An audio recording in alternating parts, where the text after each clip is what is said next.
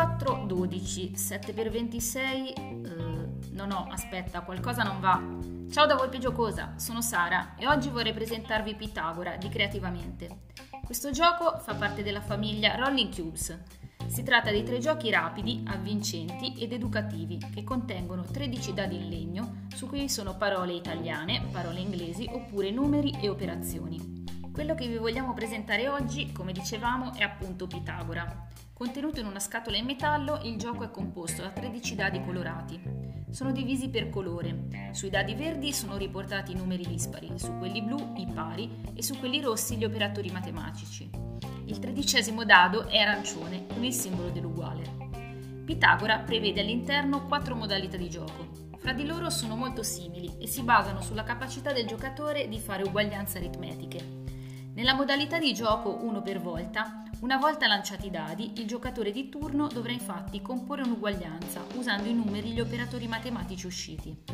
Ovviamente più dadi si usano e più complessa l'uguaglianza, più punti vengono segnati. Vince chi arriva a 47 punti. La seconda modalità si chiama tutti insieme. Una volta lanciati i dadi, senza toccarli, ogni giocatore, in contemporanea, segna su un foglio la migliore uguaglianza che riesce a fare. Il punteggio è assegnato nello stesso modo della modalità precedente. Un po' diversa invece la modalità l'ultimo dado. Qui il giocatore lancia sempre i dadi e fa la sua combinazione.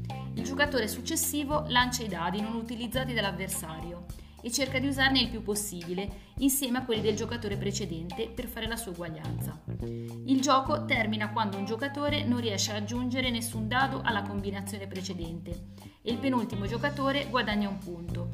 Lo scopo è arrivare a 3 punti. La modalità solitario si basa su un gioco giapponese. In sostanza sono previste 5 diverse combinazioni che deve realizzare lanciando i 13 dadi e creando un'uguaglianza aritmetica. Pitagora è un gioco che abbiamo voluto in Volpine Giocose perché sviluppa le abilità matematiche. È adatto ai bambini, questo gioco è stimolante anche per gli adulti e vi accorgerete che non sarà banale come invece potrebbe sembrare. Quindi ora tutti a fare somme e moltiplicazioni e al prossimo podcast!